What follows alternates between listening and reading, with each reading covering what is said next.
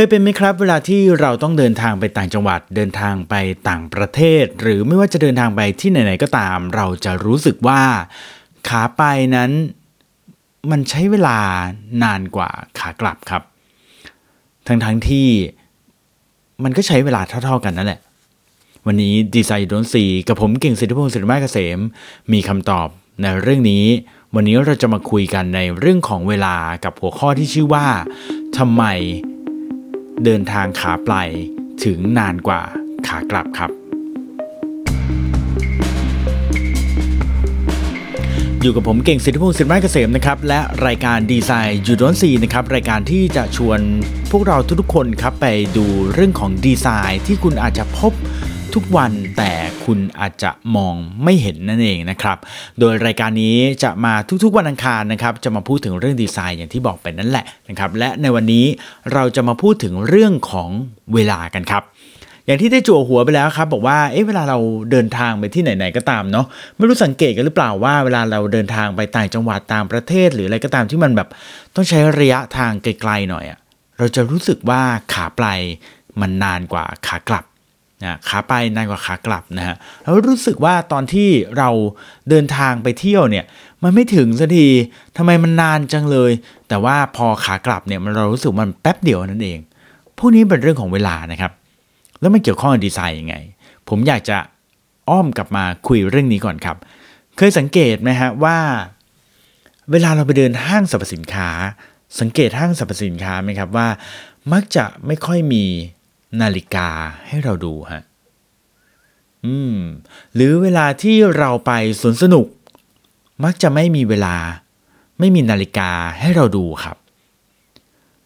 แต่ว่าเวลาที่เราไปนวดไปร้านนวด หมอนวดนะฮะมักจะมีเวลาตั้งอยู่ให้เราดูครับ เคยสังเกตไหมฮะ ถ้าคุณไปห้างเนี่ยเวลาอยากจะรู้ไอ้ตอนนี้กี่โมงแล้ว แล้วตัวเองไม่ได้พกนาฬิกาไปเนี่ย ถ้าไม่หยิบโทรศัพท์มือถือขึ้นมานี่อาจจะ ยากเลยนะที่จะรู้ว่าเอ๊ะมันกี่โมงแล้วนะเหตุผลมันก็ง่ายๆนะครับก็คือว่าเวลาที่คุณอยู่ในห้างเนี่ยนะครับหรือคุณอยู่ในสถานที่อย่างเช่นสวนสนุกแบบเนี้ยเขาไม่อยากให้คุณรู้ครับว่าตอนนี้กี่โมงแล้ว ไม่อยากเอานาฬิกามาเป็นตัวเตือน คุณว่าเฮ้ยบ่ายสามแล้วนะสี่โมงแล้วนะ ต้องกลับบ้านแล้วนะ เรามาเดินนานเกินไปแล้วนะ แบบเนี้ยนะฮะเขาก็เลยไม่เอานาฬิกาไว้ในนั้นแหละครับ ง่ายๆแค่นั้นเองเหตุผลแค่นี้นะฮะ ส่วนตามร้านนวดนะเวลาคุณไปนวดหรืออะไรก็ตามนะแล้วมันมีเวลาตั้งอยู่เนี่ยส่วนหนึ่งก็คือเพื่อเป็นการบอกครับว่าเวลาที่คุณเรียกว่า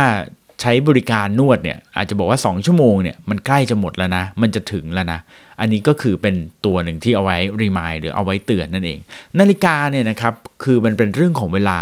และเมื่อคนเราเนี่ยสนใจและโฟกัส เรื่องของเวลาเมื่อไหร่ เราจะ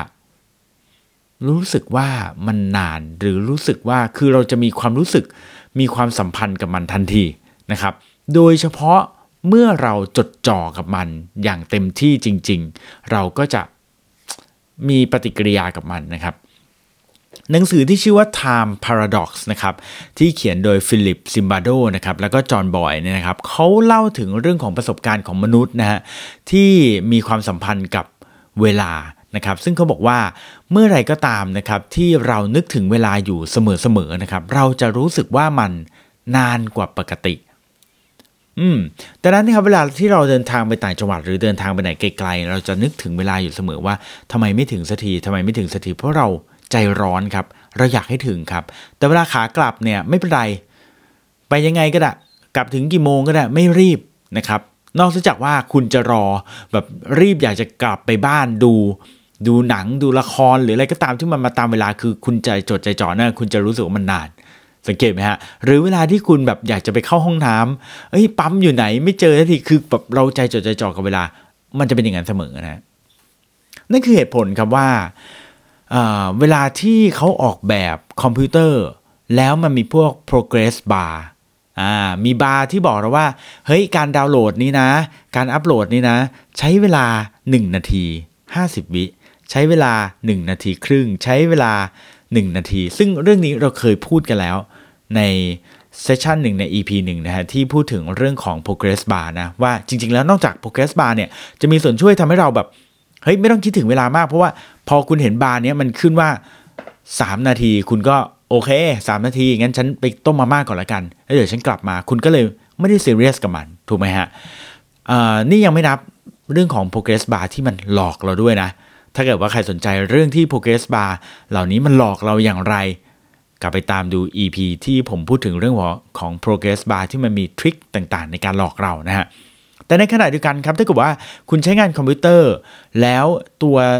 บาร์ของมันเนี่ยไม่มี แต่เป็นแค่แบบลูกกลมๆหมุนๆเฉยๆ หรือว่าเป็นแค่แบบกราฟิก เป็นรูปนาฬิกาทรายหรืออะไรก็ตามที่มันไม่ได้บอกเวลาเรา หรือไม่ได้มีแม้กระทั่ง process ว่าตอนนี้ไปถึงครึ่งหนึ่งห้าสิบเปอร์เซ็นต์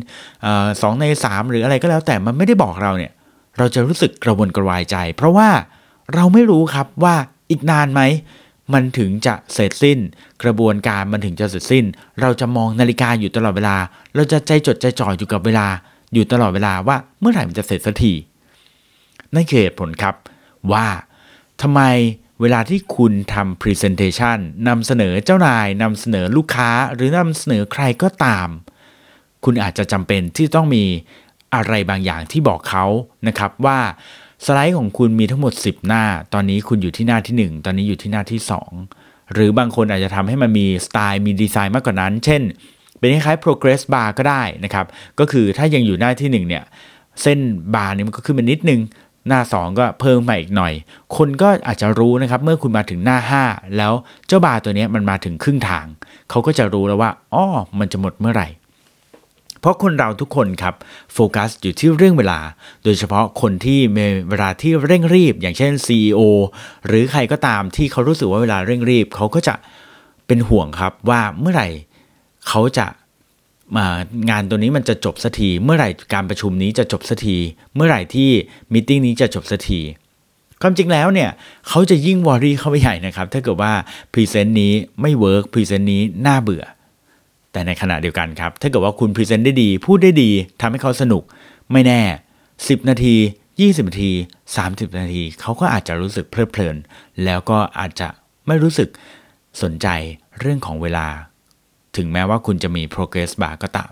และนี่คือ Design You Don't See EP นี้ครับ สั้นนิดนึงแต่กระชับได้ใจความ พูดถึงเรื่องของเวลาและการที่โฟกัสของเราอยู่ที่เวลาเมื่อไหร่ เราจะรู้สึกว่ามันเดินช้า และนั่นคือเหตุผลว่าทำไมเวลาคุณเดินทางขาไป ถึงช้ากว่าขากลับนั่นเองครับ ขอบคุณที่ติดตามดีไซน์ยูนซีนะครับ พบกันใหม่ทุกวันอังคารนะครับ ทางช่อง Creative Talk Podcast แห่งนี้นะครับ กับผมเก่งสิทธิพงศ์สินไม้เกษมสำหรับวันนี้ สวัสดีครับ